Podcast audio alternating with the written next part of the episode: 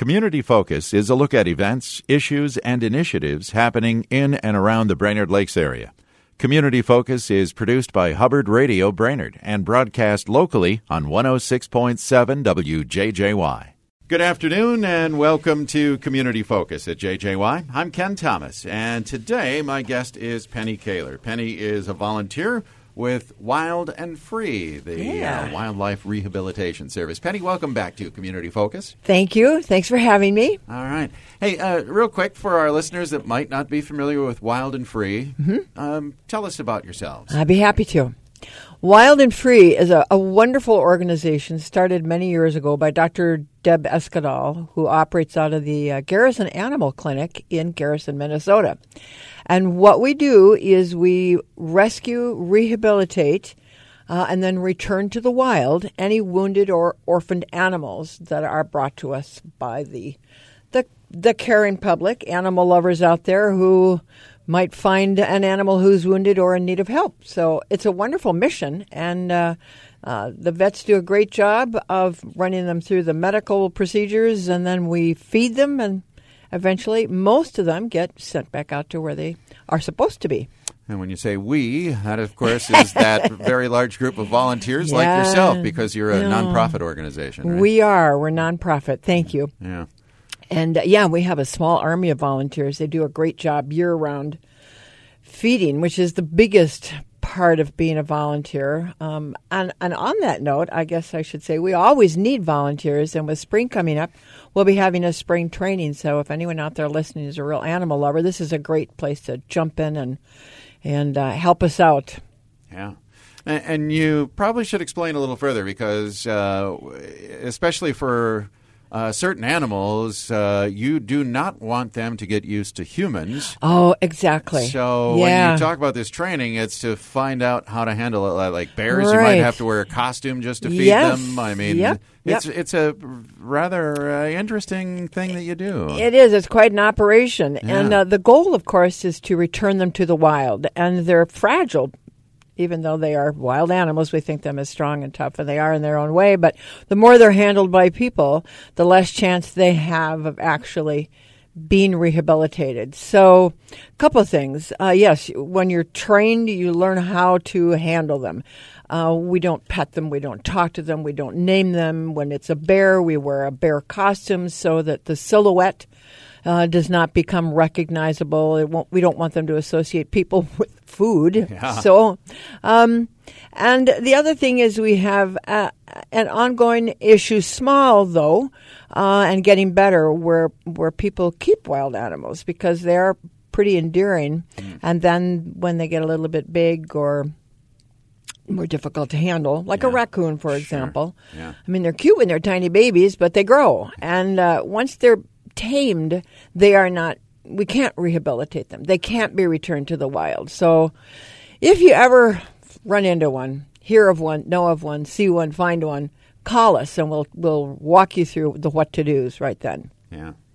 All right. Now, uh, when is the training coming up for those Yes. that are interested Yep. in maybe being a volunteer? And back to that, uh, the training's coming up in April. We'll have a couple weekends. Uh, there's a lot of ways to volunteer. The training mostly focuses on how to feed them because that's kind of the up close and personal and a little more involved. But um, if you don't want to feed, you can uh, transport. Somebody might call and say, We have an owl on the ground in Pine River. Are you free to go pick him up? And you say yes, and then you bring the owl back. We run you again through the drill, so you're not just going in cold. But it's a it's a good opportunity to help out. Um, the feeding, I mentioned that again. That's the biggie. Uh, also, helping with fundraising because we're a nonprofit. We do a lot of fundraising throughout the year, so uh, it's important to have people available to organize and help us out with all of those events. Yeah. If we want to find out more about volunteering, can we go to the website and You get bet. some good information there? And that's probably the best place to go, and that's wildandfree.org. Wild and free spelled out, all lowercase, wildandfree.org. everything is pretty much there, plus a lot of great pictures. But how to become a member, and membership is twenty dollars for an individual, thirty for a family, fifty for a business, or you can be a lifelong member for three hundred dollars. And there always is a lot going on and a lot to see on that website. So contact information would be there too. Yeah, yeah, and that's a you mentioned memberships, but what a great way to support the cause. Oh, and maybe you yes. can't volunteer or can't be there, but to support, that's a great way to do it, right? Absolutely, absolutely. We've got, uh, gosh, I had the number down. I want to say between 550 and 600 members right now. Wow. So that's a big deal, Yeah. and that's a nice way to support us if if you're interested. Yeah, absolutely. Or Uh, you can adopt. I don't want to forget to say that. Yeah. Uh, tell us about the adoption process. Yeah, that's kind of fun. You can adopt a wild animal, and and uh, I always like to say that it doesn't mean you have to take them home and put them in your backyard or your living room or something. But um, yeah, it's a hundred dollars, and then you get naming rights and bragging rights, and you get an eight by ten glossy, and a little bit of the backstory on that particular animal. So, for example, my husband and I adopted a bear one Christmas for each other as a Christmas present, and we got to name it, and we had the picture and everything, and that was kind of fun. And we do have we've had a lot of bears this year, so if you want to adopt a bear, we got them. Now's the time. Yeah. Yeah.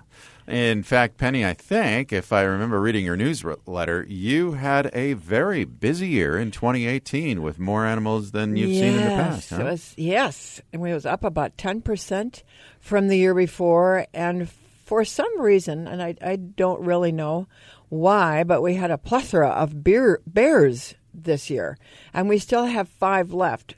Four of whom have hibernated and are sleeping. One who's kind of in and out, and we're letting her. She's a little behind, so we're letting her sleep. But now with warmer weather, she comes out to eat. We're we're still feeding her mm-hmm. because I have to get to a certain weight. So yeah, we had a, a a banner year as far as the number of animals that came through and were treated. And gosh, Dr. Katie Barato and Dr. Deb Eskedahl do such a great job. It's wonderful. It's really good to see. Yeah. And um, I know you also work with the DNR and the Raptor Center. You have a lot of partners in this too, bet. don't you? We do. It's a it's a pervasive effort, and it's great because there are a lot of times when, for example, an eagle or an owl uh, might have gotten too much damage to be sent back out into the wild. Maybe their wing didn't.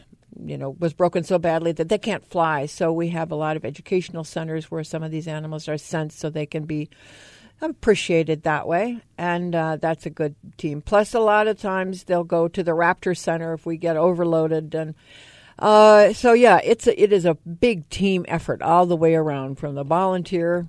From the little baby mice we save to the volunteer to the, to the Raptor centers and beyond. wow. Yeah. Uh, and and uh, if I was reading that newsletter correctly, you had quite a cross section of northern Minnesota animals this Oh, year. I mean, you mentioned the the bear already, but I know you always get a lot of deer. But then, I mean, from fox. And, Oh yeah. Yeah. As I wrote down the list actually because it was pretty big. So I'll just read this fast. 680 animals. Wow. 10% up from the year before.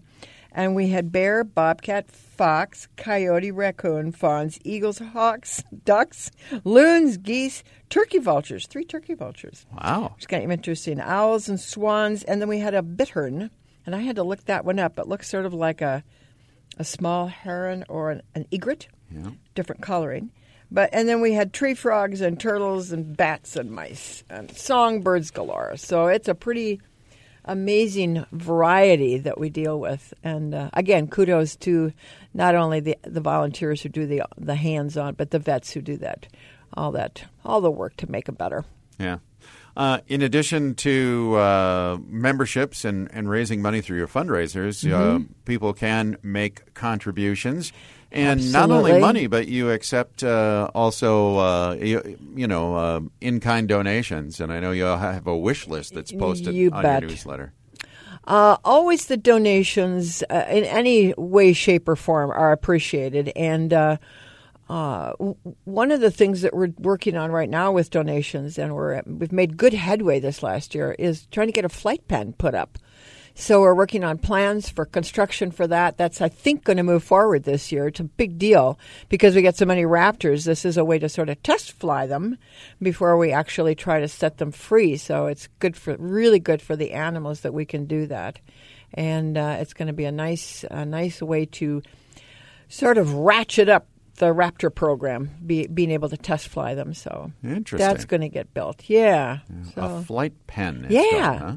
So it's like a long, to me, a long, narrow flight pen. And I've actually seen Dr. Deb do this one time. They did it at the back of the clinic, which is a long hallway. And the bird, they wanted to see if it could fly.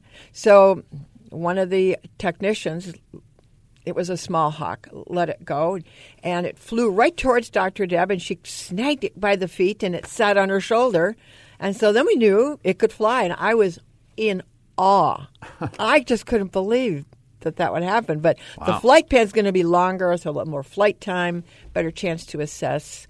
And uh, just safer all the way around. So that's a big deal. So that's where a lot of the money is going. But yes, we always need other things too paper towel, trash bags, stamps, um, we need a, uh, a Mac Airbook if anyone's interested, and we also need leather working gloves, leather work, work gloves. So yeah, if you if you have something and you think it's something we could use, bring it in. Garrison Animal Hospital, Headquartered there, yes. headquartered there, right? Yeah. Uh, you mentioned fundraisers, and I know Yep. that's another thing you do as a nonprofit, and you've got one here coming up later this month, do you not? We do on February 20th. This is going to be at the Jack Pine Brewery, and uh, Papa Murphy's Pizza is going to bring some food. There'll be beer tastings, and uh, from 5 to 8. Yeah, pints And, for uh, a purpose, I think they call that. Pints for a Purpose, yeah. And we just did something similar in Crosby at the uh, Cuyuna Brewery and the Crosby uh, Iron Range uh, Eatery. Supplied some food, and that was a very successful event. That's kind of a new take on our event fundraising. We do always, always we're at the Oktoberfest at Ruttger's, and we do a Ripple River Art Gallery, and we have a huge garage sale coming up in May. It's opening fishing weekend always. And uh, that's so, yeah, we have maybe, what, 8, 10, 12 fundraisers during the year and during the year. And uh, so a lot of the money comes from those too. So it's a, as with the work end of it, it's the donation and the money, the fundraising, that's a big money end of it. And it all goes to the animals, all goes to the animals. Neat. Um, I know also you have some great volunteers that uh, go out and make presentations. Oh, gosh, yes. So schools Thank you for- or uh, maybe service clubs or JC's, Yeah. uh, Lakeshore Association's a good partnership there. Yeah, thank you for bringing that up. Bob and Shar Roble have been doing this for a number of years. They have a great PowerPoint presentation and uh, wonderful stories to tell, lots of pictures to share. They can cur- tailor make a, a presentation for your organization if you want something a little shorter or a little longer. Uh, but they're great, and it's just fascinating to to hear them uh, and see their pictures. Cool. So we'd love to get more people involved with that. So if you have a service organization or maybe even a school or whatever, if you think that we could fit in, give us a call. We'd be happy to show up. Okay. And I'm sure all your contact information is again on the website. On the website, you bet. Wildandfree.org. Right. And I do have a telephone number. It is, uh, this is the Garrison Animal Clinic. It's uh, 320 692 4180. 320 692 4180. So yeah, and we're on Facebook, so you can find us there too. And Also, there's a way Amazon Smile to donate through Amazon for any shopping that you do with Amazon online, and lots of ways to jump in. All right. All fun, all good. If you love animals, we want to see you. All right. Well, write that down. Uh, February 20th, Jack Pine Brewery, Pints Right. for a Purpose. And uh, the volunteer training coming up in April, April, you uh-huh. said. So, I'll have more dates on that at the next okay. broadcast. Yeah, And, and again, we can keep watching that website. You bet. April will be here yeah. before we know it. I it. know Knock on wood. it's a little warmer. good. All right. Penny, anything else that we should talk about with Wild and Free? I don't think so. I think that kind of covers it. I wanted to be sure and talk about volunteers and training and the wish list. And don't forget about calling us if you want a presentation done. I think that pretty much is what I had lined up to talk about. Very good.